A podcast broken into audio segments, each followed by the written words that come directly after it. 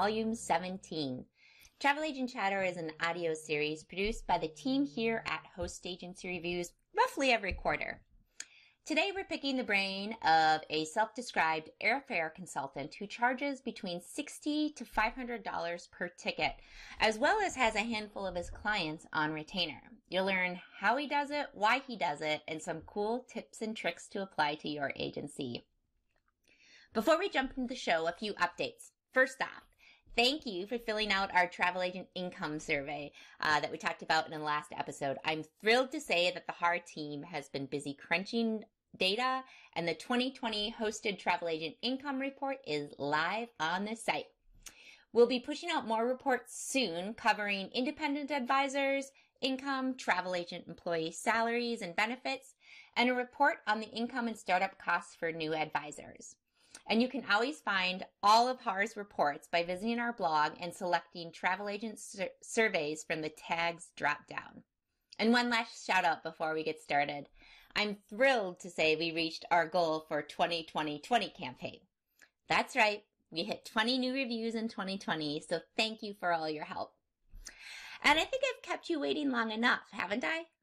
Let's get on to the show. All right. Well, Neil Mai, boy, do we ever have a fun show for you today. Um, and we, as an industry, totally need a fun and inspiring show to add a little sunshine to the horrific year of 2020 that all of us want to see in our rearview mirror. Um, so Larry Neron is living proof that you can make money in airfare. Uh, we'll be talking today about how he built up his business and how you can build your air sales um, and increase them and be more confident in booking your air. We'll give like a lot of hands-on tips for you. I just want to remind everybody there's plenty of ways to digest our podcast. So we have the video, which is on our YouTube page uh, for host agency reviews. We have the transcript at hostagencyreviews.com slash TAC. And of course, you can also listen it and stream it on your favorite podcast platform. Uh, let's see. So today's schedule, we'll be breaking it into five different segments. The first will be beginnings. Uh, next up will be all things fees. Uh, we'll talk about Larry's booking process. And then the last one is my catch all bucket. It's all other things. So, and then we'll finish it with our warm fuzzy segment. So let's get this show on the road. Larry, welcome to Travel Agent Chatter. Hey, thanks for having me. Nice to be here. Yeah, well, I, I want to paint a little picture of Larry for you because he's Canadian. Uh, so between Larry and me, maybe hearing some really long O's in our northern accents as they come out. Uh, and and Larry, you're actually I don't know if you know this. You're really lucky that you're based out of Canada because when people ask you where you're from, like Minnesota is just horrible because you have such a long O in it. And so they're like, "Oh, Minnesota." You're like so I try to say it like as fast as I can. I'll be like, "Minnesota." and hope yeah. that my O's don't show up. well, my first language is French, so I do have a mix of yeah, Canadian and French in there, so a bit of a bag. Oh.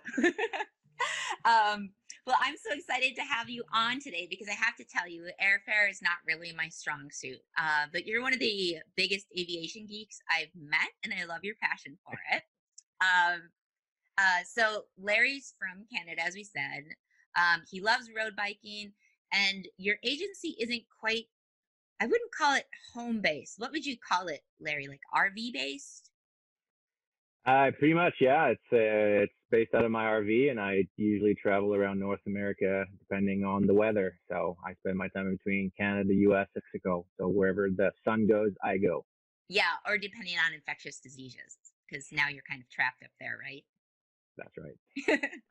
well, so Larry's been kicking around the industry for about 15 years, um, seven of it as a travel advisor. Um, and he was also with WestJet for a little bit doing some travel industry things. So while we're, well, when we were talking earlier, one of my favorite moments uh, was when you casually mentioned, as if this was completely normal, that you played an airline simulation game for fun. And when you when you first mentioned it, I thought you were like um, you know, pretending to pilot a plane or something and you got points for good landings. Uh, but it turns out like the game is actually simulating running an airline. So I'd like you to kind of tell us, um, because I know I'm not the only one wondering this, how in the world did playing that simulation game get you into WestJet's pricing department, like air pricing department, without any qualifications? Yeah, absolutely. Um, I got hired first of all at WestJet because I was bilingual, French and English. So my first job was a super sale agent on the phone in a call center. And I spent about six months there, which was the minimum time we had to do before we can move to another job. And then I moved to the groups department after that. And throughout these two and a bit years, I was playing this airline game called Airline Simulation online all time on the weekend geeking out about building an airline with my own schedule, my own fees, buying my planes and managing the money and losing money as well.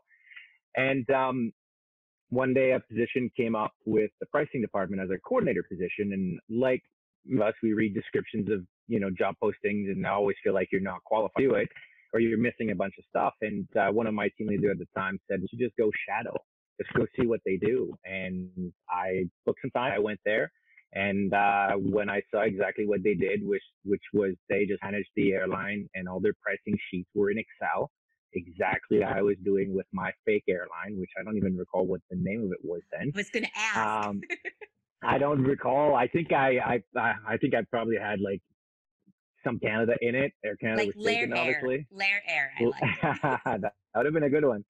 Um, and then I, you know, and then when I saw that, I applied for the job and I got an interview. And then I had the interview with uh, my fake airlines uh, papers and all my spreadsheets printed and my schedules and my pricing, everything, and saying, "Listen, you guys do this for real, and I do it for fun." So I'm pretty sure I could. I'm pretty sure I could do this. And then that got me uh, a foot in the door to the pricing and the revenue management team at WestJet at the time.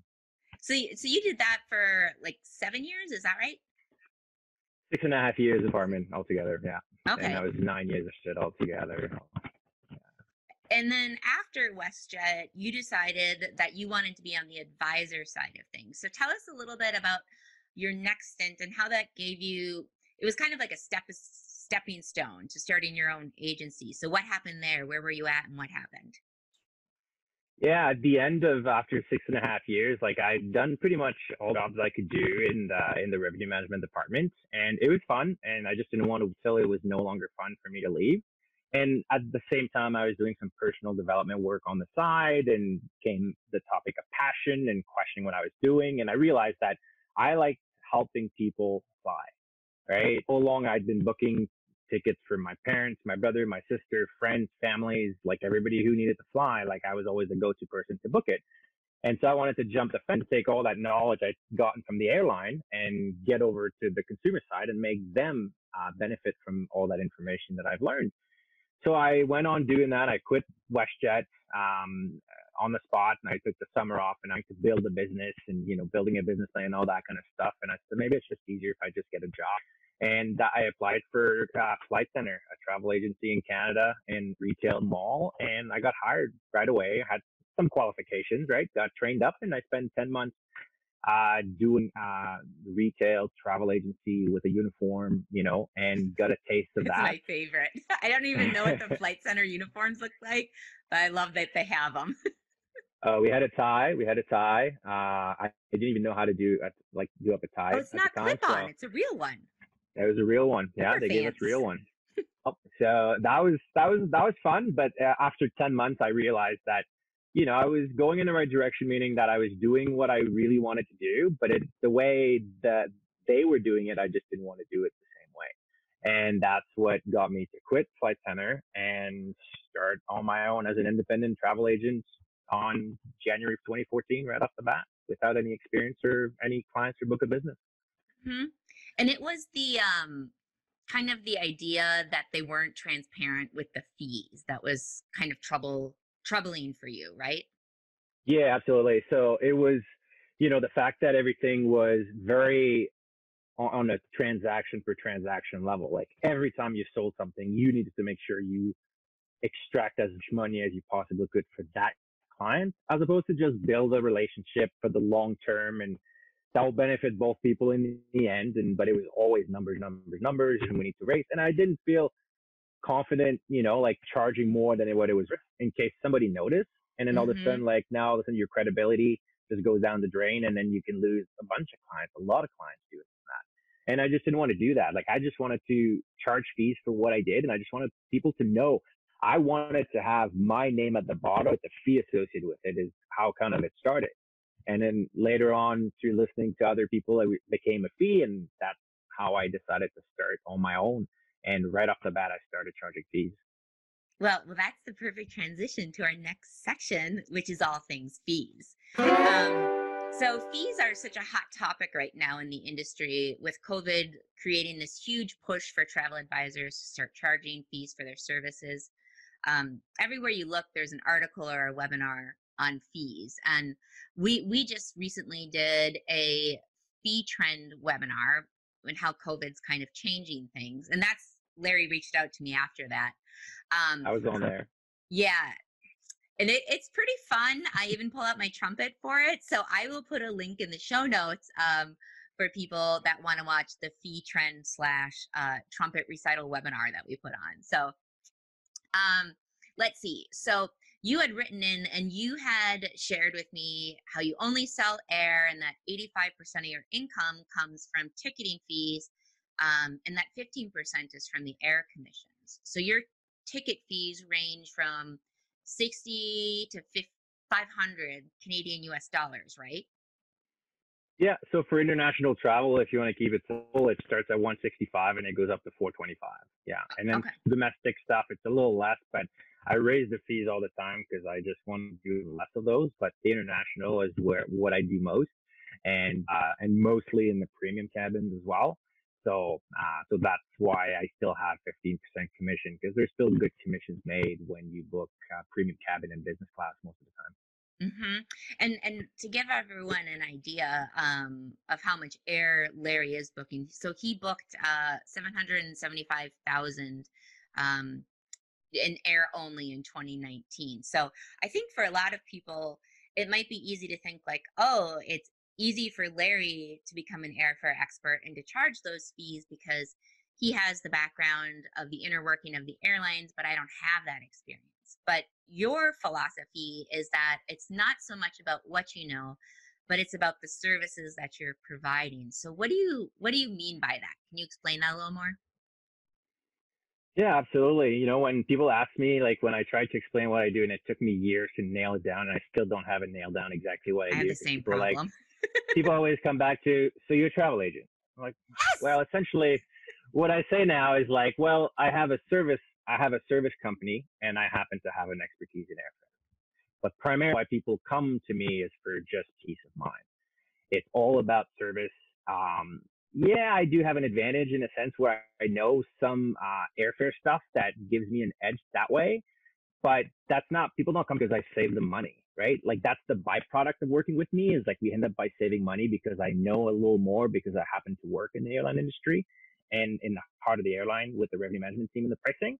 But primarily it's peace of mind. I just, you know, like I, I you know, I work primarily like my prime target client is the person who spend their entire life um, cha- exchanging uh, time for money, and now they're in a position to exchange me for time, right?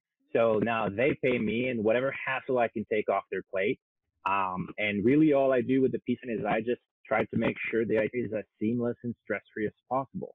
I'm, um, I try to, um, I'm proactive as opposed to reactive.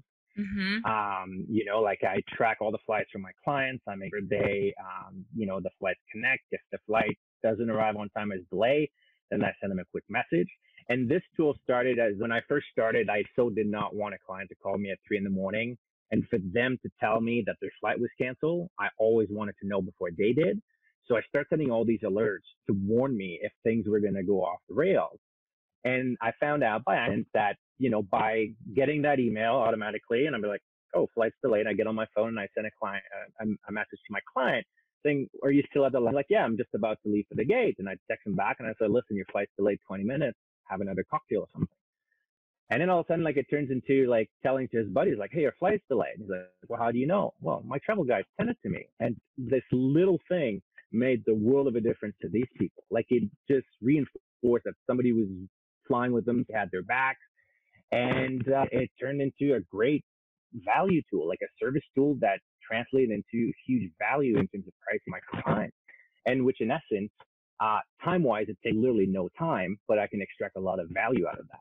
So when we talk about fees specifically in my business, I don't tend to price fees based on how much time it's me to to do the, the, the job or the task. I price my my services based on um, how my client would perceive value of what I deliver. It has nothing to do with what I believe it's worth because I'd never pay thousand dollars for a business class ticket to go to London, right? But mm-hmm. plenty of plenty of my clients do, right? And um, and again, going back to my avatar, I know that most of my clients pay $150 for a men's haircut, right? Crazy. And we'll mm-hmm. pay $160 for a one hour massage, right? I pay 60.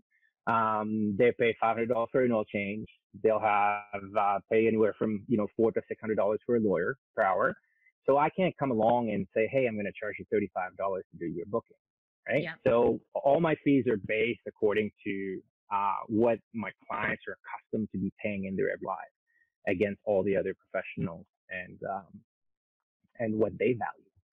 And you know, it's that's all it is. Like there's uh, a lot of my clients would tell me like it's great because there's not a lot of places you get service nowadays. And when you deliver it and you just take you just pay attention, it's personalized. You take good care of them. You communicate with them, and you just give them confidence, and they will never go away. Like it's amazing. And it's just service, right? And they come to me because of that. And sure, I mean, it helps when I save money, really likes to save money, but it's primarily because of the peace of mind that I deliver. Mm-hmm.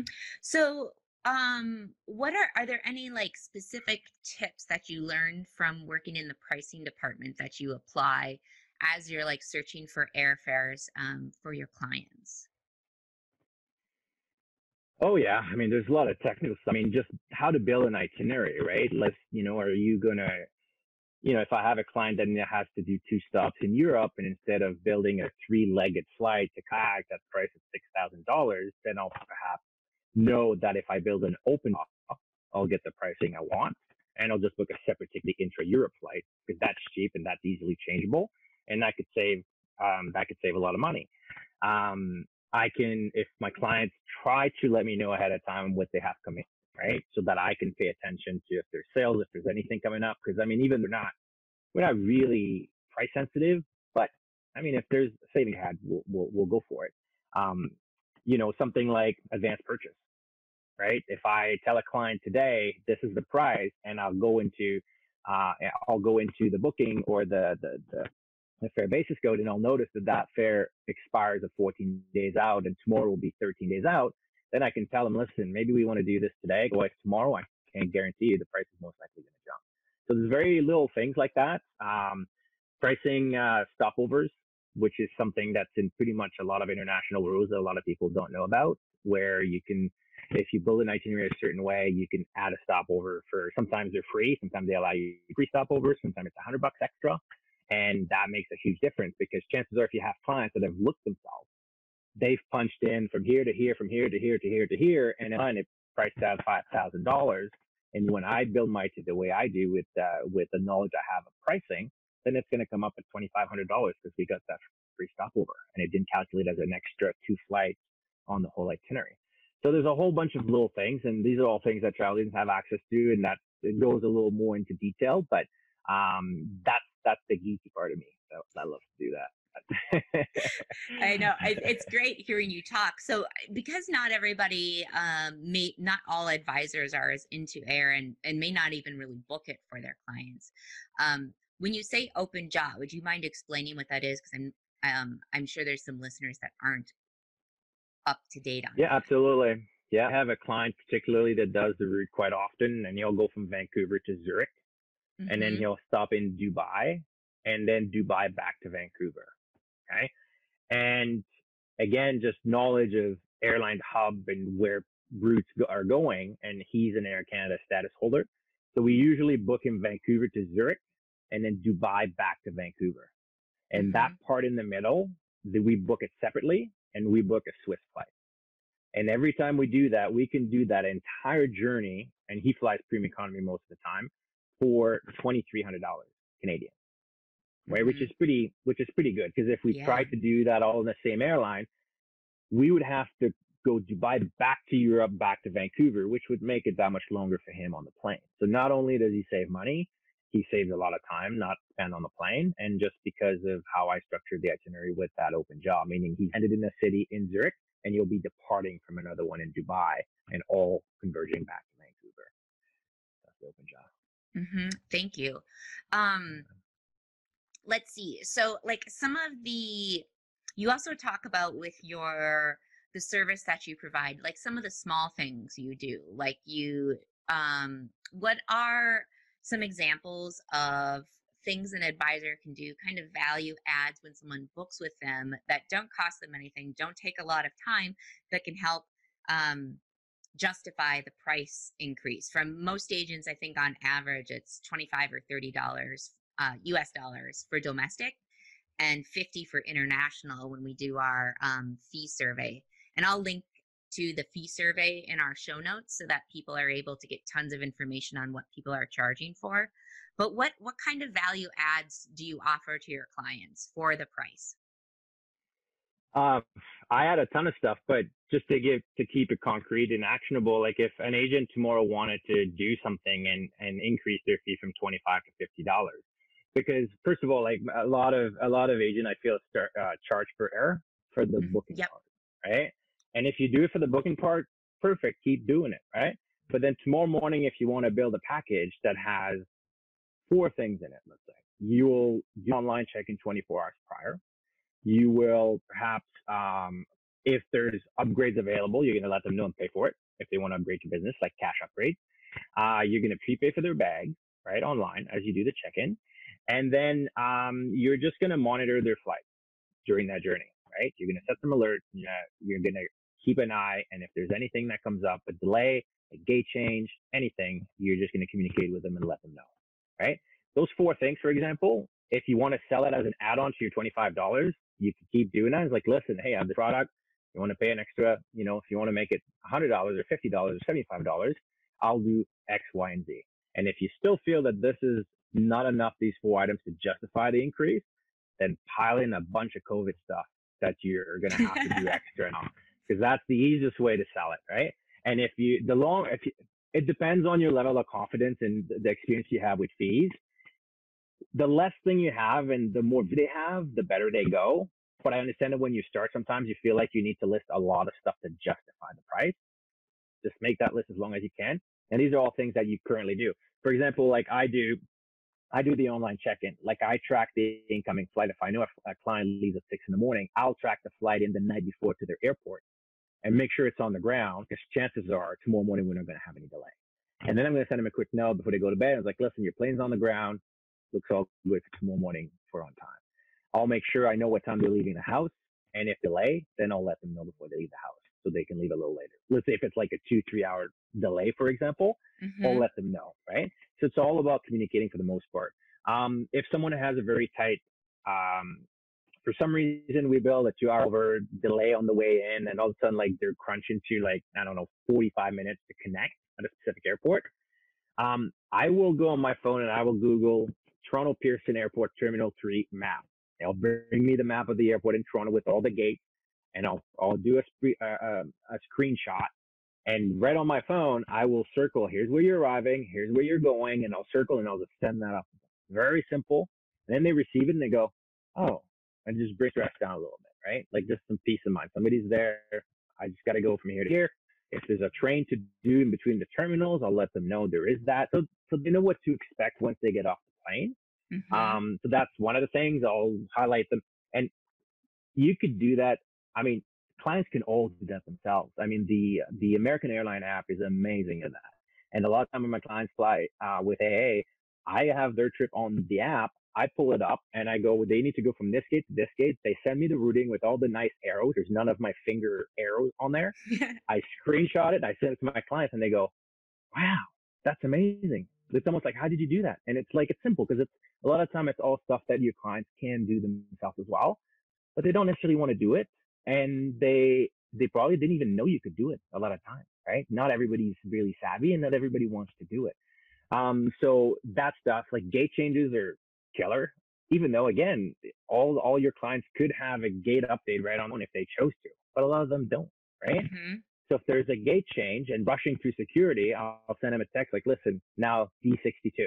And I'll be like, shit, thank you. I didn't have to go all the way to C30 to come back home. You know, like it's just little things that you could do. And these are all the things that, um, that I do when they fly. Like, oh, what else would I do? Um, well, you have like a lot of like touch points, which is, I think, unique. Like you're, you're not like during their trip. There's a lot of touch points, even when things aren't going wrong. Just to like, we all know how stressful it is to uh-huh. travel, and especially if there's a tight connection. Like, yes, you can look at your phone look at the app, but if you just got this text that was proactively there. It's like, here's stuff you need to go to this gate. Here's the directions instead of having to look things up.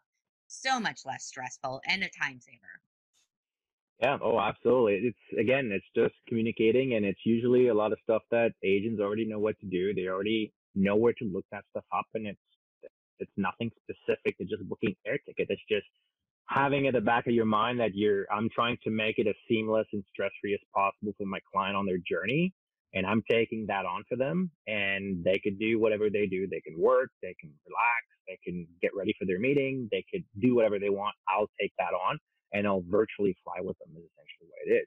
Now, I mean, you could go down the rabbit hole doing a lot of stuff, right? Like I created, but you don't need, there's a lot of little touch points that don't take a lot of time, easily, to, that are easy to automate that any agent can do tomorrow that can increase the fee they charge for air with very minimal extra work on their part, but that will generate a tremendous amount of value for your client.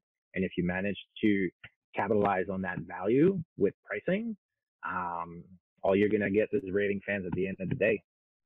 Yeah. Well, you also have um, kind of a program you're working on and just launching that your goal is to kind of teach advisors how to double their air revenue um, do you, can you chat a little bit more on that and where people can go to learn more information?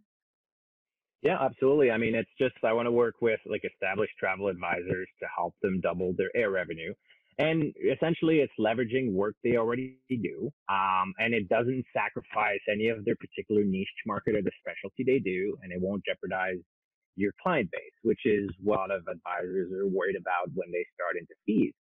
Um, and it's just going to take you know essentially i want to i want to show on that little piece of the airfare how we can monetize it and the hope is that as a byproduct of agents will draw parallels in their niche market says listen when i do the air i could do this type of service i'll get this much money.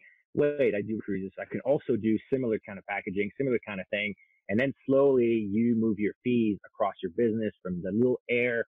Eventually, you get to your niche market, and ultimately, you get to a point where you charge air all the way across your business for everything you do for everyone you serve. Uh, but that's just a way to start small, and I'll show you how we can make air uh, money with air, which nobody thinks you can, but it's it's feasible, and it's really about service, and it could transfer across um, across everything an agent do. And we'll go from you know like anything and the, the curriculum is not all set yet. It's going to be launching in about a month from now. Uh, but we're going to go with you know like looking at some mindset stuff and how you become authority and how you have you know we'll look at your clients your current client base that you have uh, what your future clients are going to look like when you design a service experience um, we're going to work on delivery package we're going to sit and i'm going to show you all the tools all the automation that you can use to effectively produce all that, which is going to ultimately generate more revenue on air that you already do anyway, and hopefully increase your profitability. If anything, just at one income, not one revenue stream. And, you know, and from there, I'm hoping it's going to grow into your business sideways. And then you're going to eventually, as, a, as an advisor, become uh, take over the world. profitable. exactly. Start with air and then take the rest. yeah, and, and so the the details for signing up because depending when you're listening to this, uh, the the product may or may not be launched, but you can go to airfareconsultant.com slash HAR. Um, and I, uh, there'll be either, there'll be a landing page where you can sign up for more details and, and get on the list so Larry can keep you updated. Um, but let's let's kind of talk about your actual fees that you're charging. So right now you have two tracks for your fees. One is like the Mm-hmm. more transactional, each ticket is this much. Um, and then you have your monthly retainer program. And you uh, are very clear about your fees. Like they're listed on your website, which I'll link to in the show notes. I'll link to the um, fee page so people can see the pricing structure. But let's Mhm. start with the um, transactional fees. So, how did you come up with pricing for that? Oh, I started way back when I started, when I left Flight Centre and I started charging fees. And um, I didn't know how, again, at the time I thought it needs to be based on the time it's going to take me to do a particular booking. And I didn't know because I was just starting out. So I was like, I'm just going to, I'm going to put a percentage, right? People are accustomed to percentages. People go to round. Usually they tip 15%. So I start with 10%. And then Mhm. I started building like that 10%. And at the time when I first started, I was doing everything for everyone from cruises to safaris to air to all inclusive vacations. I did everything just like a good travel agent would start out to be. And, um, and then at some point when I had a good understanding of how long it would take me to do each thing, because I realized that 10% of a $300 ticket and 10% of a $1,500 ticket, they both take the same amount of time. I just make that much less money on the $300 one, right? So Mhm. then I, I had a, a a flat rate. So then I became, um, then I built some flat rates again by domestic, international, and by cabin class. And then, um, and then after a, another year and a bit of doing that, I realized that most of my good clients that I really enjoy working with would only use me for air anyway. And that's what I'm world class at. That's what I love to do. So I decided I was just going to focus on air and drop everything else. Because all my good clients clearly didn't need me for hotels or cars or anything because either uh, their assistant, their executive assistant, their wife, they would do it themselves, but they would take care of that stuff and they only uh, got me on air. So I started with that. And then from there, I progressively increased um, my fees um, to the point where even that one time, I think I shared that story where I was increasing my fees and I was very Yeah. nervous and I put that email out and there was about 60, 60 or 80 people on my list at the time. And and I it was all about the fees are going up, blah blah blah. This is blah blah blah. And then I send the email, but I forgot to attach the attachments that had the new fee structure. And in the end, only two people email me back and says, uh, "What are the fees now?" right? so it just kind of reinforces that the fees a lot of the time is like a, is an advisor's hurdle as opposed to on the client side. And that was my first realization, and it's progressed over the time. Uh, but that's when it first started. Mhm. And then after a while, because I was only servicing, I mean, I would say that I probably service today, like I don't service more than 25, 20 to 30 clients, pretty much. Right. So even though I do 700 some thousand, like it's not like zillion amount of flights. Like I don't do a ton of stuff. Right. Um, my goal has always been to charge the most amount of money and serve the least amount of clients.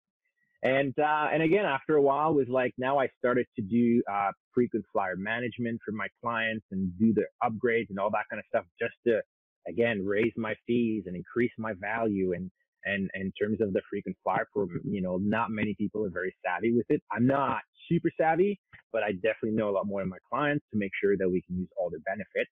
And, and frequent flyers with status, it's on a yearly basis type thing. So I wanted a bigger commitment from my clients. So I started this retainer program, which would be based on a year's worth of travel from a client. And then Mhm. we would divide it up equally in, in 12 month payments. So every month they pay me a flat rate and uh, based on the amount of flying they do. And when we first start the relationship, we agree on a price. And then six months later, we review it. And if they fly way more than they told me, then we'll increase it. And if they fly less, then we'll adjust it. Just anything to create a win-win situation for both of us. And um, and it's amazing for me because now it kind of stabilized my revenue a little bit. It makes that every time I start a new month, then I have this the revenue that's not guaranteed because I still don't lock my clients into contracts. I still do month to month. I want to keep the onus and that like that make sure that I own up to my end of the bargain and I keep at it as opposed to lock them in for a year. Because when you say retainer, a lot of time most of my clients go like, ah, yeah, I did hire a lawyer on retainer. And as soon as I sign, I never heard from him again. Mhm. So I needed to be, be specific. But anyway, so I do the retainer thing, and uh, my clients understand that there are months that we're going to travel more than the retainer fee, months that we're going to travel way less. But at the end of the year, we're both going to come out ahead. I'll be happy financially. They'll be happy with the service and what they receive, and we're both winning and moving forward. So I guess two questions on the retainer. It, are the kind of the tiers set for your like if you like have fifty thousand dollars worth of air during the year, it's this much. And then secondly, like how did COVID affect these retainer clients? Are are they still with you? Mm. Yeah, absolutely. The um, so the retainer, it first started. I had one flat fee for everyone, mm-hmm. which shot myself in the foot on that one with a few clients. Um, and now it's been for the last two years. It's been uh, it's been based on their status, right? So their airline status dictates how much they fly. That doesn't account for flying another airline. That doesn't count, but it is a pretty good idea. Like I know what a hundred thousand miles like status, one K status flies and they have a price. So I tried to fit people within like the 25 to 35, 50 to 75K and 100 and super elite plus, they have a separate fee. And, uh, and that's worked for a while. And then I'm going to attempt to change it a little bit again. I'm going to try something different where I'm going to change the structure to not so much to how much they fly, but how much they want to pay for the service, the service they want kind of a bit of a, a SaaS model, like the service as a software industry, mm-hmm. uh, where you pay less, you get less, you pay more, you get a little more, and then there'll be like a little more access fee, and then the last tier is going to have full out management, uh, frequent flyer management program, upgrades, miles, all that kind of stuff, um, and then kind of give some perspective. It, same way as when I present airfares, I try to present the perspective to the client so that it makes it very obvious where they should go, right? Yeah. Which one they should pick which package it should go into. So that's going to be my my foray into uh, buying this particular pricing model. Oh, excellent. so did so did any clients end up um, kind of with cost saving measures uh, dropping the retainer with COVID? Oh yeah, that's right. The second question. So um, so what happened after I uh, like most of us stopped canceling stuff like at the end of March. Uh, but the first of April came along because all my retainer goes on the first of the month. Um, then I realized I was going to be really affected by that. For some reason, before that, I didn't even think everybody else was panicking. I was like, I'm still good. I'm still working. I'm canceling. I'm still working, right? And uh, and then and then I went to bed one night and I was like, ah, no, I have really good clients. I'm pretty sure they're going to pay me. And then I got up the next day and I didn't feel that confident. I was like, hmm, maybe just ask them. So at the time, I had six on the retainer, and I sent them seven, six. I had I sent them each an individual video message which says something along the line of, listen, the next payment is coming up. Understand the situation we're in. And to preface this, didn't want them to go first before I reach out to them down their list of expenses and go travel. Yeah, get that out of there. We're not going to need that for a while. So I just wanted to make sure I was ahead of that curve. And I asked them, I says, listen, if you see any issues with the payment of the, the month, let me know. I'm here to help. Whatever I can do to help you go through this, we'll go through this together. And I send that out and then the answers I got back were just amazing. Like I got, uh, first of all, I had one client, my newest client, which we'd only been in business together for about two months. So we didn't really have a lot of time to build that type of relationship. So I was, okay, that, that's fair, fair game. Um, and then I, the other ones went from, uh, Larry, your good friend. Uh, I'm not affected at all because he's in the service of the software uh, industry. Um, I'm more than happy to support you through this. Keep sending you invoice. Another client said, um, um, he's an Instagram guy, so he's like, listen, Larry, I understand how the retainers work. A lot of work. We did a lot of flying in the first three months of the year up until mid March. Uh, and then at the time we thought it was only going to last a month or two, right? So he's like, we're going to do plenty of travel in the back end of the year. I'm more than happy to support you. I'm not affected by this. Please keep sending me your invoice. And then the last one, the last one was like, he's like, he said, um, and he was a relatively new client as well, but uh, very relationship based in everything he does, which is amazing. And that's how we got connected. Um, and he was like, listen, if you were to go under and not go through this, I don't know where I would go for my air service. Like, I, I don't know. I don't want to find out. I don't want to spend the time essentially saying I have a vested interest in your survival. So please keep sending me your invoice and I'll pay it. And, um, and I ended up firing one client halfway through the summer, which was, he, he wasn't paying me. I was kind of giving him a break, but it didn't work anymore. So, uh, so I let that go to, to fill that spot with somebody else. Uh, but essentially, yeah, most of these clients are still paying me to this day, and most of them haven't flown since uh, yeah, the middle of March. Ah, that's so dreamy. Yeah. yeah. well, if you do run into someone that, like a new client that comes in and the retainer program would be good for them and make financial sense, um, but you're you're getting pushback from them that they aren't so keen on the value of it. Um, what would you like? How do you approach that? Um, it depends. I think before we talk value, I think we would have a conversation first. Like I always like to talk to the client and see if there is a fit, 1st Mhm. of all, in between the two of us. And I would, uh, and before I bring in pricing, I would, I would try to figure out where they need my help. Like, why did they call me? Like, what was so, uh, when somebody mentioned my name, somebody mentioned what I did, what in there is like, ah, I need that. Like, what pain point? Like, what are you most frustrated by? and and and if I feel like I can def- I can definitely help there and remove that pain, then we talk about pricing, and it's never really an issue. A lot of time, if somebody has a pushback, for example, I'll say, listen, let's just do a trial run. Just give me a chance. I'll do the first booking, whatever the fee is, and uh, when you come back, I'm going to call you and I'm going to ask you.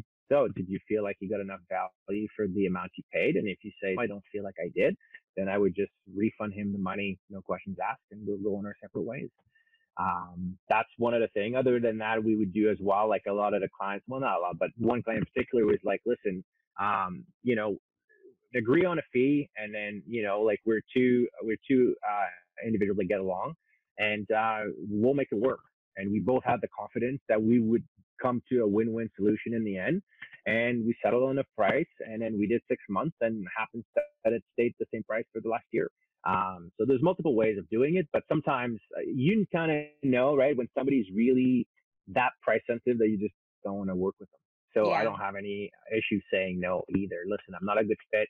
I'm not the person for you. I can't really help you that way. Because that way just leaves that slot open for somebody who really fits the bill to come in and, uh, and for us to have a good chance of having a good working relationship. hmm Um, you had mentioned earlier that part of the package is that you're servicing their frequent flyer program. So for people that are interested in, in what's involved with that for you, what does it look like? What are you doing to manage the program? Which I, by the way, Um, am horrible. I, I need someone to manage my frequent flyer programs because I'm sure I'm throwing things out the window left and right. Actually, I know I am.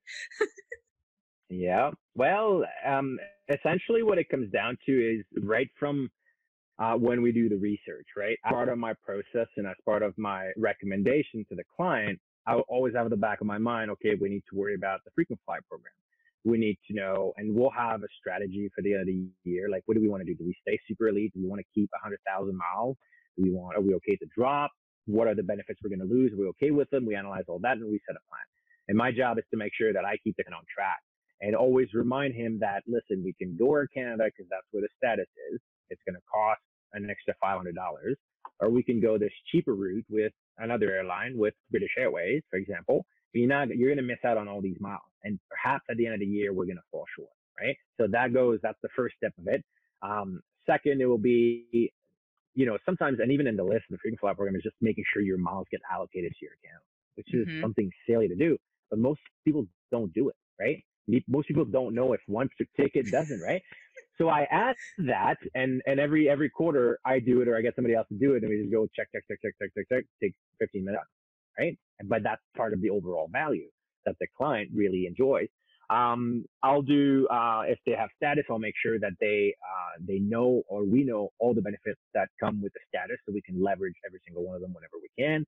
Um, I'll handle a lot of the upgrade, right? If we can uh, use some of the upgrades that they're entitled to when they uh, when they travel as a status holder, then I'll make sure we book in a specific fare class in order to leverage that. So there's a bit of a technicality on that particular front, but but I would say like the, the generally speaking, it's just always reminding them because everybody wants to save money. Doesn't matter how much money you make. If you see a lower price, you'd be like, yeah, let's go with that one. You're like, yeah, but you're gonna miss out on this, this, this, this, and this. And they go, oh, yeah, yeah, that's right. Let's go here. Let's do here. So sometimes it's just reminding them constantly. Um, and then that's the biggest part is just figure making sure they stay on track to do it to to keep the status because once they have it, nobody ever wants to go back and lose benefits of traveling, Yeah. especially when you've when you've gotten them. So, um, so that's a, a part of the frequent management program. Cool. Well, I, I think one thing that can really scare advisors away from air only bookings is debit memos. And if you aren't familiar with debit memos, I'll link in the show notes to an article that goes over all things debit memos. It's very exciting. Uh, but for you, Larry, have you found that debit memos are a serious issue that's like cutting into your profits, that it's this huge risk that you have to worry about? No, not for me specifically. I mean, I, I view it as a cost of doing business, to be honest. I mean, it's no different than credit card fees. You know, like I, most of my clients use American Express and that's the highest percentage that that's out there. And it's just the way it is, right? Like I just eat it up and it's just part of how I price my, my stuff and it's all, that's all included.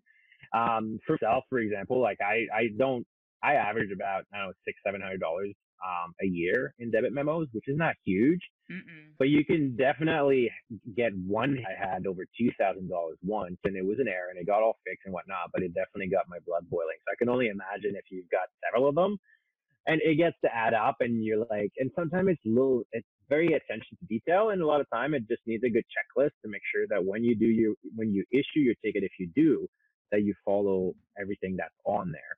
And a lot of host agency have like um, a ticket queue that somebody else will go through them, make sure you don't miss anything. So that's a good way to do it. Or, I mean, to, to, to anything that I do, I, I don't have to do the booking, right? I can use a wholesaler. Um, I, any of them, I can hand, I can give them the ticketing and I could get them to take the debit memos. If they make a mistake, they'll pay for it. The only thing is when I don't do the booking personally, it gives, it takes the control out of my hands a little bit in terms of how active I can be when the client's at the airport and the flight's been canceled and delay and whatnot. So, um, I prefer to keep it and the risk of having a bigger debit memo is worth, it has a bigger upside for me, uh, in terms of, uh, how fast I can help the client, how seamless I can make it, and how I can jump the queue and grab a seat before anybody else does, as opposed to call the wholesaler wait on hold potentially. And um, having said that, I work with a wholesaler and they're available like this to email, phone. They're only closed from midnight to five in the morning. Um, so I would, I wouldn't hesitate to have them ticket my stuff. But if you're, if somebody's afraid of debit memos, there's other ways to do it than just issue the, issue the ticket yourself. You can still do all the, the extra services, the concierge, the, the highly personalized stuff. You could still do that on top of any tickets that's been issued by a wholesaler. No problem at all. Mm-hmm. And and for those that aren't familiar, when we're talking about debit memos, we're talking about typically when you're in the GDS system is when you're going to be getting the debit memos. And if you're not in the GDS system, your host agency might have a ticketing desk, or your consortium might have a ticketing desk um, that can help you um, with that. But they'll they'll often like the host agencies, most of them will have some kind of a um, I'm not exactly sure the term. I think it's like a mid office system that's watching for fraud or different things in ticketing that are missing that could cause debit memos, which is kind of a mm. fail safe for you. Yeah. Um, well, let's see. I think we've got a good feel for your fee structure and kind of the thought process that drives your agency that it's really about the service and not really the transaction of booking the air. So let's um, move into the next section where we can kind of talk about your booking process and what you do. So I, I think my first question is your your your business you said is built on the idea that you have fewer clients and the, the idea that you're able to give them more time and attention um, and i know you said this earlier but could you repeat this how many clients um, do you have at any given time i probably don't have live like 30 mm-hmm. no more mm-hmm. than that i mean and, i all, all said and done over the years i have a list longer than that but if people that constantly keeps coming back that makes like I would say like 85% of my of my book of business. It's no more than 20 to 30 clients. Mm-hmm. Okay. So with this smaller set of clients that you're working with, um, and it sounds like it's on a pretty regular, semi-regular basis, um, that allows you mm. to kind of get in a.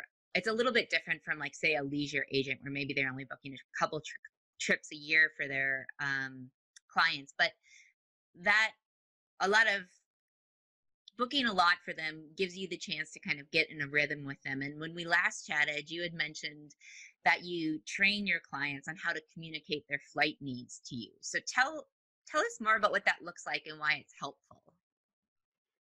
Yeah, I mean the uh, that took a while to come, but now it's it's working really good. It just needs to remind us to do it as opposed to do it the way they've always done it, and um, and it, it's um, it started because one particular client I was working with, and I, I work with mostly entrepreneurs. And entrepreneurs, when they wear the hat of the, the business owner, they make decision based on numbers and they're very pragmatic that way. And then when they travel, then it's a different person. Like they have a different hat, like they're relaxed and like it's different, right? So I wanted them to communicate the information over to me in the traveler mode. So what I tell most of my clients is like, when you relay the information, let's make it look like I'm the pilot, I'm flying your private jet, and you tell me exactly, ideally, if there was zero constraints, right? There's no time constraints, there's no flight departures, there's no cost constraints, nothing. Just tell me how the trip would go. What time would you leave preferably? Uh, what time would you arrive at destination? Why? Because I like to go to bed early or because I have an early speaking engagement the next day. Just give me the context, right? Give me what you would like it to look like.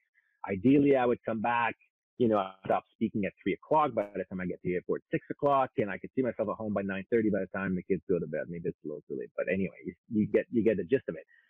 So then when I get that information, then I'll go in and I'll be, I'll build what I call the baseline and mm-hmm. I'll price that out and I'll come out to, let's say $1,500. And that's After like that, meeting every single one of their needs. Like exactly, mm-hmm. exactly the itinerary, exactly the way they want it, as opposed to to start with the cheapest and work their way up. I start with what they really want, and that brings the baseline at fifteen hundred dollars. And then I'll go and I'll look above that line. What's a better product? What's a better airline? What's a better uh, airplane you can fly on? What's a better business class if they're flying business, right? Could we upgrade you to a better airline, a better type of aircraft that has a much better lie flat seat? Um, and then I'll price that out and I'll list if it's an extra $400 or $500 to make a round number at 2000 um, I'll list benefits that you're going to get for that $500. And then they can decide based on if they want it. And then I'll go lower and I'll be like, listen, if you really wanted to go this low, we could go to this rock bottom. And then, but this is what you'd be missing out on. You wouldn't have that. You'd have half your miles. We'd have to pay for seed. You wouldn't get, get your bags. You wouldn't get priority. You wouldn't get all this stuff. So then the client can decide uh, easily. It's almost a no brainer when you put it that way. They'll be like, for sure, let's go with the baseline or whatever it is because they've seen on either side and they can make a really quick decision. And eventually it goes down to a point where I just send them one itinerary and it's their baseline and they just go, let's just go with that. Then we don't have less work for everybody. It's a less lot work for them to think about it, to look through a bunch of different options and it works for them. They're okay with the price because a lot of time it's not really about the price, but they, they just say, let's go with that. So with clients that have been working for a while, that's pretty much the, the process that we have now. It's very fast, very quick for them to download the information to me. And it's very easy for me to return back what they should do. And it takes a lot less time for both of us, which is amazing. Mm-hmm. And you use yeah. an app that I'd never heard of before, um, which is kind of unique to communicate as your main source. You send the itineraries via email so that everything's in writing. But when you're kind of going back and forth with the client, um, I, I think it's called Voxer. Is that right? Yeah, correct. Yeah, it's okay. kind of a walkie a walkie talkie app. Um, and it's great because, you know, like, and sometimes we'll have almost a phone conversation to the walkie talkie. Well, they'll be talking and I'll be listening. Mm-hmm. So you can do that. You don't have to wait till it's done to listen. And oftentimes they go do something else and they come back and they just commu- we communicate when it works for each of us, right? But it's voice. We can, it's so much faster, you know, part like next to a phone call. Uh, that's definitely the second biggest thing. So yeah, we do use a lot of voice stuff.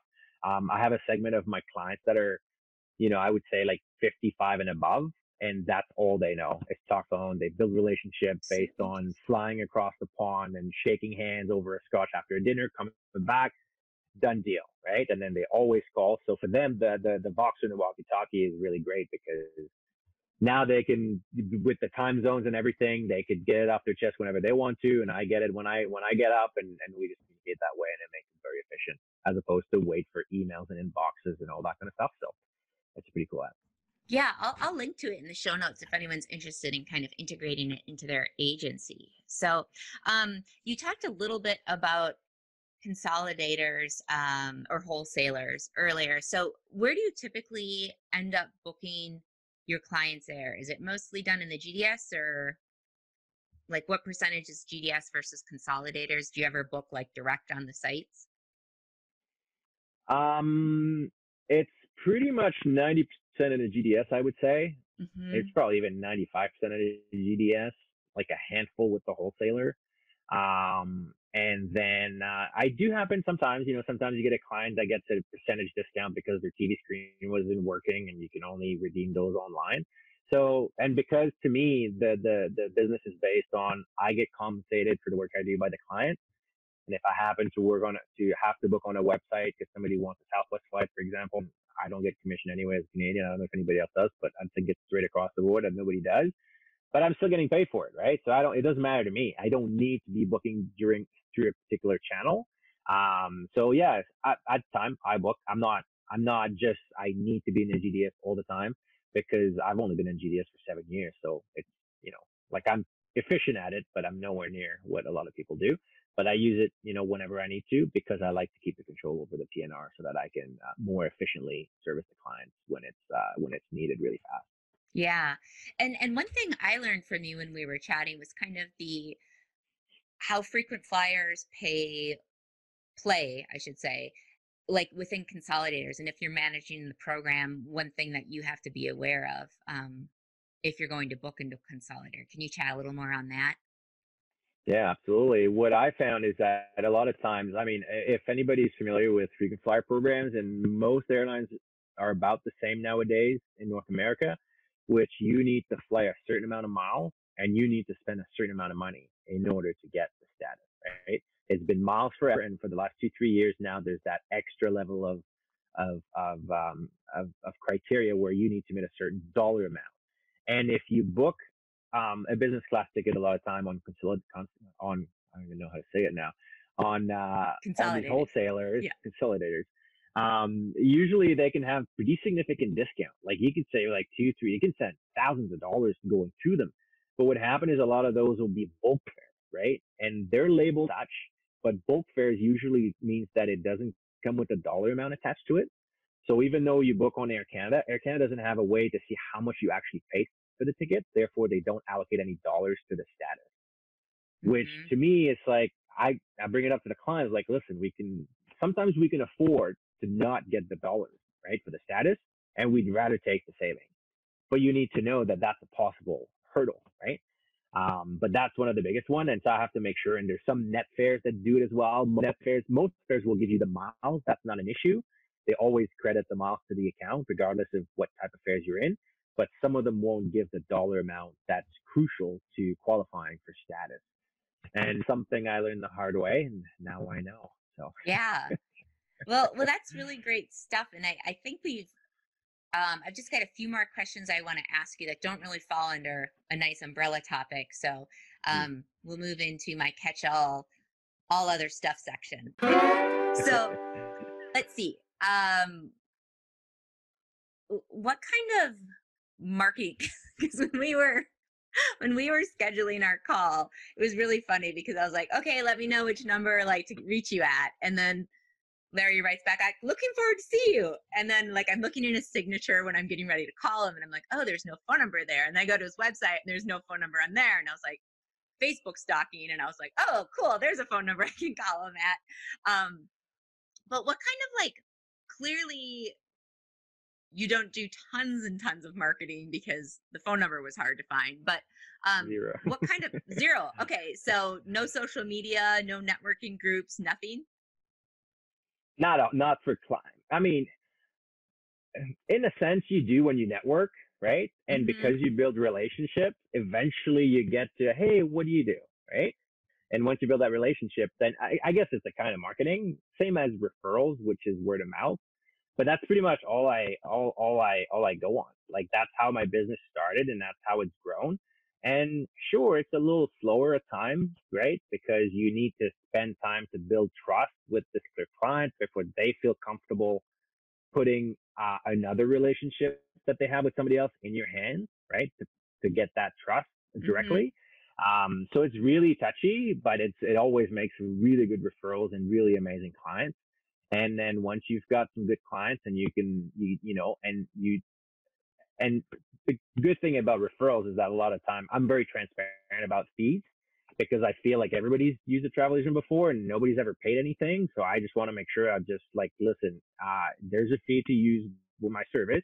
And I always bring it up. And most of the time I get, uh, oh, that's, that's fine. Uh, if Johnny pays it, like he referred me to you, I'm sure if he pays it, it's fair and I'll pay it as well.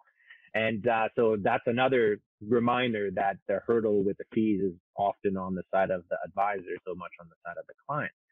Um, but yeah, so I do, I don't really do a lot of stuff. Like I, I tried over the COVID, I did a few videos to help out people and give them information about new rules and regulations and credits and what they can do and all that kind of stuff. that's pretty much the extent of it. Like I don't do, do anything specifically targeted to getting new clients in terms of Facebook ads or Instagram ads. I mean, I have accounts, but I don't really use them for that. But often here and there, I'll say something and somebody will go, "Oh, you do that," and then maybe that gets me a lead, I guess. But I don't. It's not deliberate. Mm-hmm.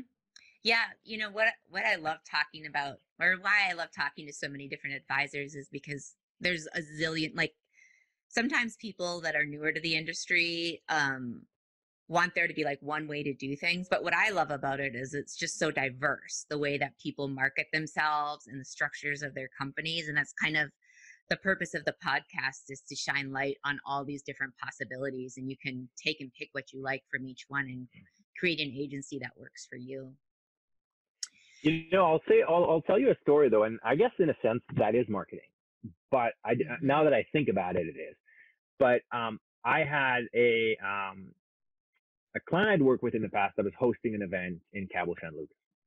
And it's very uh, select event. There's only 150 entrepreneurs that go to it. And um, he reached out to me because he's like, Larry, I can't find any direct flight from Canada.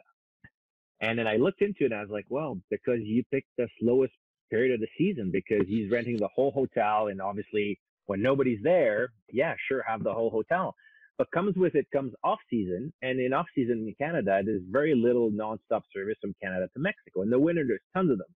But in, in the month of October, the, the season starts in November usually. And he was like, "Oh my God!" He's like, "It's going to be that complicated for all my clients to get there." And I was like, "Kind of." And they're only three days, right? So it's a it's a very quick turnaround. Oh yeah. So uh, so he reached back up to me and he's like, "Listen, how much would you charge me if um if I was to bring your name up and I'd ask people to contact you. Like I would offer that on me as part of a service of what I do, like a concierge service, and I would offer your service for all my clients that come. And at the time, I was like, uh, I feel like I should be paying you to access 150 of my ideal clients. And I said, listen, um, just do it. I'll do it for free. I feel it's going to be enough exposure for me and at the end of the day, if I get two or three more clients out of this bunch, that's going to make it. So I guess in a sense, that's a bit of marketing, if you will. But again, it's always in the, it, it, from my, my, my perspective, it's always just help as much as you can and good things will come back. I just never know. And I still have clients that's been now that say, Hey, remember me? You booked me to Cabo, right? And I'm like, Oh yeah, you know, and because I did a good impression and they didn't pay anything and, but I, I got to, you know, show what I do, how I can do it. And I'll, I'll give you just one last one. I had uh, one CEO of a, um, a staffing company, a virtual assistant staffing company. And if you know anything about outsourcing and whatnot, travel is some often something gets outsourced, air travel, like air bookings, hotels, that kind of stuff, right? So she thought she was she she'd done a lot. And like a lot of clients I come across, they go, Oh yeah, I could do that. Like I do bookings all the time. Like I book air all the time. Like I'm really good at it actually. Like I'm fantastic at it. And people tell me that until I handled their travel, go, oh, okay, that's pretty good. Like I never thought about half this stuff, right? And even then she's like, and then after a while she's like, ah, that is what you do, right? Because sometimes when you explain people what you do in their head, um, yeah, I could do that, yeah, no brainer, whatever. And then she was so amazed after the trip, and she was like, now I understand what you do. So sometimes offering a trial to someone is probably the best way to get them to buy in or get them to for them to to see what you're capable of doing. And a lot of time, something really cool that somebody could do next time they book air is like just communicate your thought process.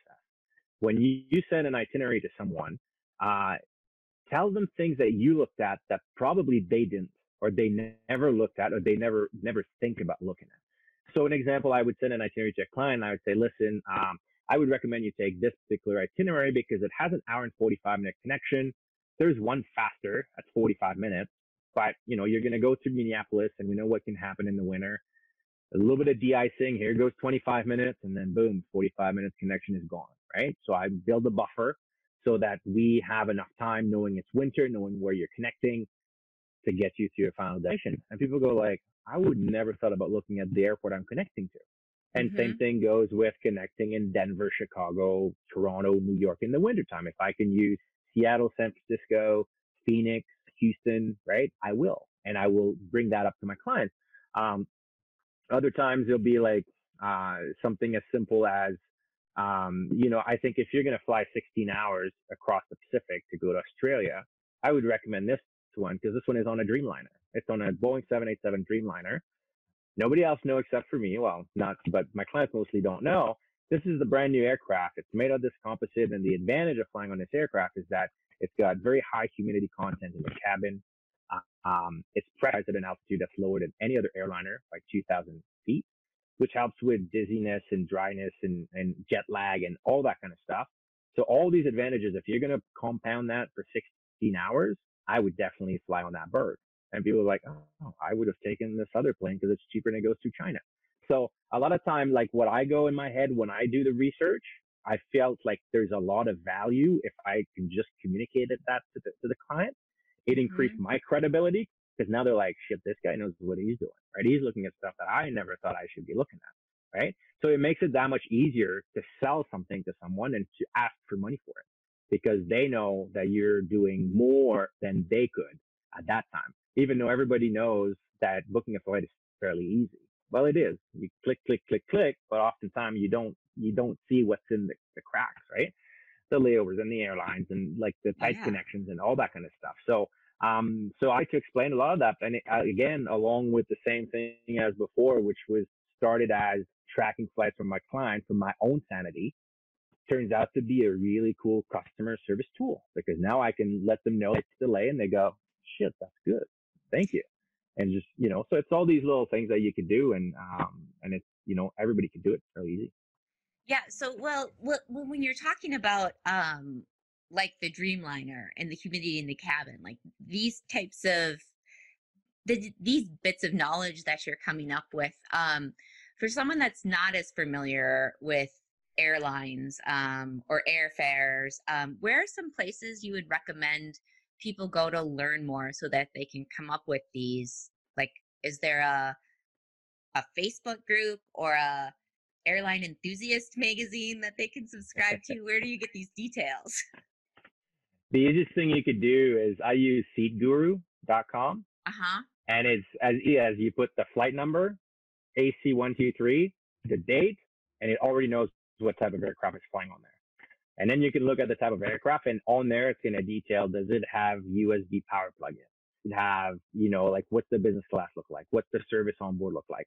And sometimes it's just be like, Hey, make sure you bring an adapter because they, or make sure you, make sure you bring a USB cable because they don't have 110 volts on there. If you want to charge your, your phone on 100, you know, if you go on a long um, so these are just the little things you could do. Legroom is a big one right? Like everybody's flown before. Everybody knows that sometimes you're in a really tight plane. And again, on FlightGuru, you could see what's the pitch uh, in economy, what's the, the distance in between the seat in front of you. And if a different routing has more legroom and you know your client is six three, then perhaps you bring that up, right? And they don't have to find out on the plane before a, I wouldn't say a 16 hour flight for that short, but for a lengthy flight. So, um, so those are two really quick things that someone can do. Um, apart from that, um, yeah, anything that you go through through your head when you look at it, just don't assume that the clients oh, and the clients do the same research and look at the same things. Point them out, list them out, and if it's too long on an email, I I usually send a voice memo attached to the email listing all that stuff like quickly, like a quick two minute jolt to mm-hmm. give them why I recommended this and why they should go with it. And as the relation develops and the trust builds, eventually it's just it's it's it's a lot faster for the for the advisor to do all the work because you already have the trust and you don't get the oh but I saw this particular flight yesterday on Google Flight. What about that one? What do you like? People eventually stop looking. Right. Like if you have some of those clients, eventually as you showcase what you do, what you look at and how thorough you are with your research, uh, people will just completely trust you and then they will never look again and you can you know you can take full control uh, of their air so. Yeah well the so the other thing i want to mention before we start to wrap things up is if an advisor really likes the structure of your company and um so you had talked earlier about it's it's your hope that they can apply kind of the theory be, of the fee practicing to whatever their niche is um, and whatever wherever their pa- passions lie um, any so any agency can switch gears and start providing um, that white glove service to their clients if that's appealing to them. But I, I noticed there was like probably one caveat to that that people should be aware of. And because when I asked you about your work life balance, Larry, um, when dealing with such high touch clientele, you you mentioned you were like, mm, not work life balance. It's more of an integration. So, um, any words of wisdom for someone whose work is more integrated into their lives, or that is thinking about um, becoming an agency that gives a lot more personal attention? Like, uh, how can you bring the work life balance back into there? Yeah, see, for me, if I had to redo it again, I would really pay attention on uh, what I put into. So uh, this is how much it's going to cost, and this is what I'm going to do. Everything that has to do with my time and my own time and working 24 7 and working on the weekends and working on holidays and working all that stuff, I would try to limit it to, to the minimum. That's what I would try to do differently because I'll tell you, uh, you know, since COVID started, like I don't sleep with my phone anymore and I always have. Uh, again, just proactively trying to make sure the flights depart on time, the flight connects at the other end. And if it's in Europe, it's in the middle of the night. Um, I don't want to go back there. And that's part of the adjustments that I'm making with my new packages and whatnot. Cause yeah, you can list a bunch of stuff, but just read them and just look at them and see if it's going to lead you down that rabbit hole that I happen to fall into which is it's one thing to deliver highly personalized service, whatnot, but sometimes you can go to the point where, yeah, it's going to push you to working way too much. And if you have families and if you have a significant other, then it could definitely encroach on that particular time. And it's good to train your clients as well that um, I've done that with some of my clients. For most of them, I was like, you have access to my cell phone directly, right? But I'll put the onus on you to determine if it is an emergency or if it is not. Okay. So if you send me something on Saturday, I'll trust that you're going to tell me, listen, I'm sending it to you now. It's perfectly okay if you respond on Monday. Or listen, it's Saturday. I need to fly tomorrow morning.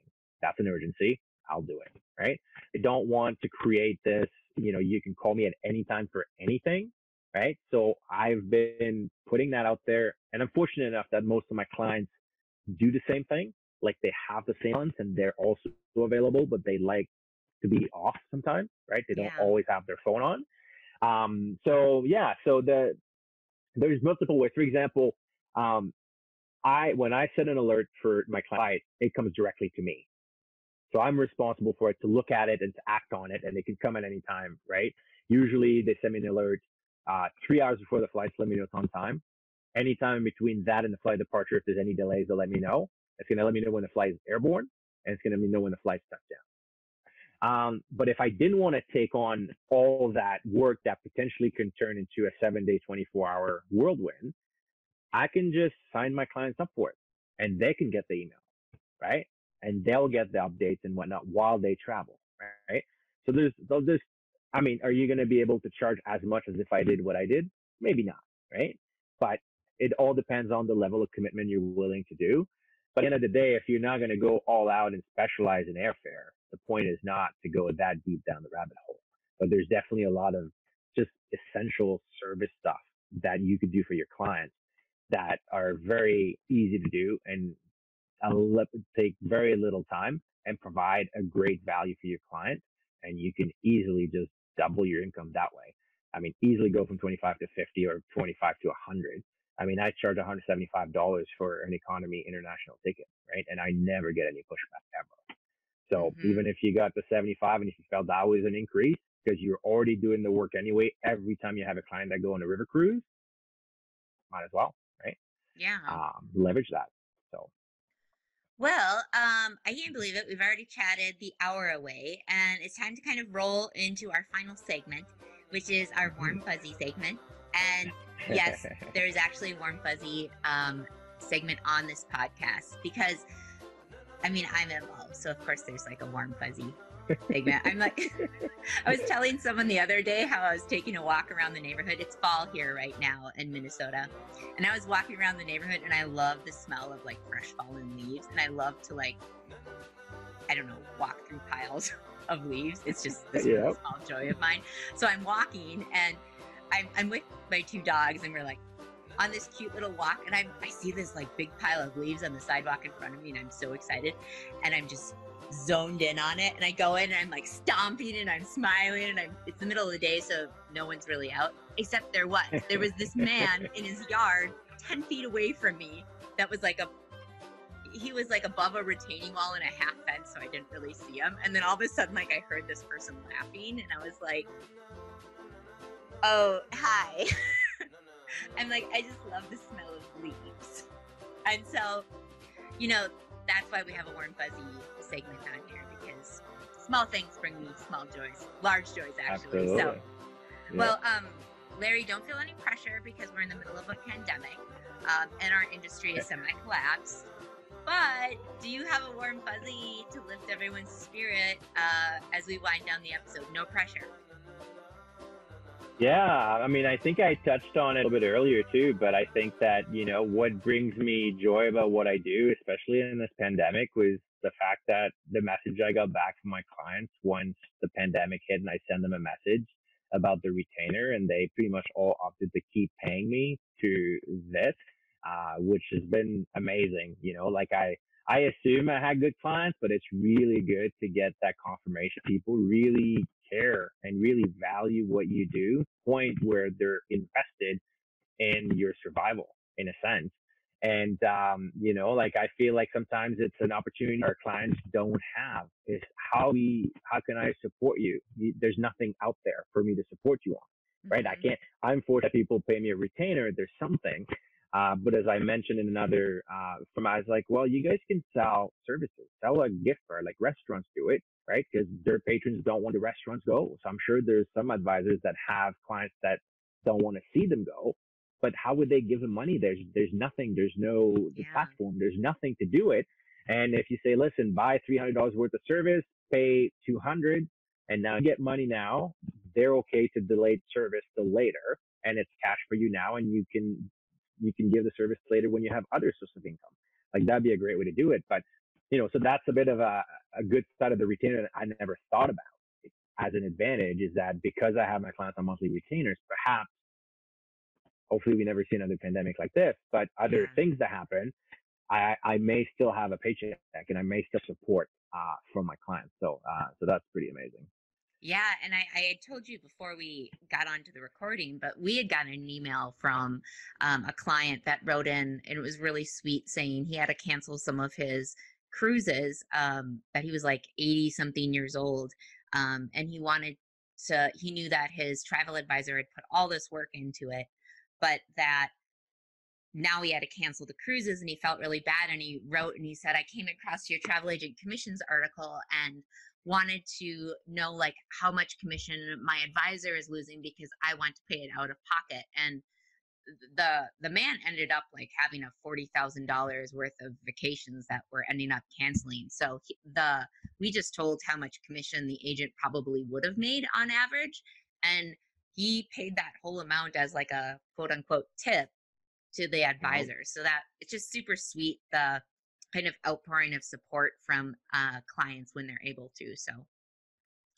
uh, And uh, this client, it's good this client reached out on his own, right? I'm sure there's a lot of client, course. uh, clients that would do the same, but just don't reach out and don't have a way. So yeah, I mean, it was tip so cute. I was like, an 80 year old man, like going online, searching like travel agent commissions and coming across our article and writing us like the the amount of work he went through was just it was just Yeah. like heartwarming. It was just adorable. um, all right, so well, hot diggity, we are wrapping things up. So Larry, it was an absolute pleasure to have you on the show today. I can't think of a better way than to have spent my day with all of you. So thanks for joining us. Absolutely. It was a pleasure. Thanks for having me. And it's always great to talk fees and airfares anytime. Yeah, and, and don't forget to check out um, for those that are listening. First of all, um, if you want to learn, you know, more, more from Larry about all his airfare tricks, you can go to airfareconsultant.com slash slash har. Um, and um, for those of you that are listening, don't forget we talked about our income reports uh, surveys last time, and now our income reports are actually out. So check them out on Host Agency Reviews. Um, I'll give you a little teaser and let you know that the average income for the hosted agent that is full time um, and has a few years under their belt. Uh, Larry, can you give me a drum roll, please? That's a very soft drum roll, but thank you. okay, so it's over 64,000. So it's up quite a bit from last year, which is really exciting. Um, and we've got lots more data where that's come from. So things like the median income for advisors, what was from like how much came from consultation fees versus service fees. Um, what else is in there? What percentage of advisors earn over a hundred thousand? um, and lots, lots more. So visit hostagencyreviews.com slash blog. And uh, from the tag uh, drop down menu, you can select travel agent surveys, and that will pull up all of our surveys. And that's all for now. We'll see you next time. You can watch a video, read a transcript, and view the show notes for today's show by visiting hostagencyreviews.com slash TAC and clicking on episode 17. Now's the perfect time to rethink your agency and make the changes you always wanted to do, but were too busy to do. We've got a free 16 page travel agency business plan template for you as you start to write down your thoughts. We'll guide you through the process and provide plenty of resources for you as you fill out the form. To download your free, free copy, visit hostagencyreviews.com and type business plan in the search bar.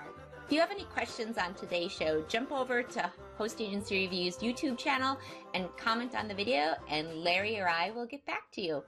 Thanks for listening and stay safe.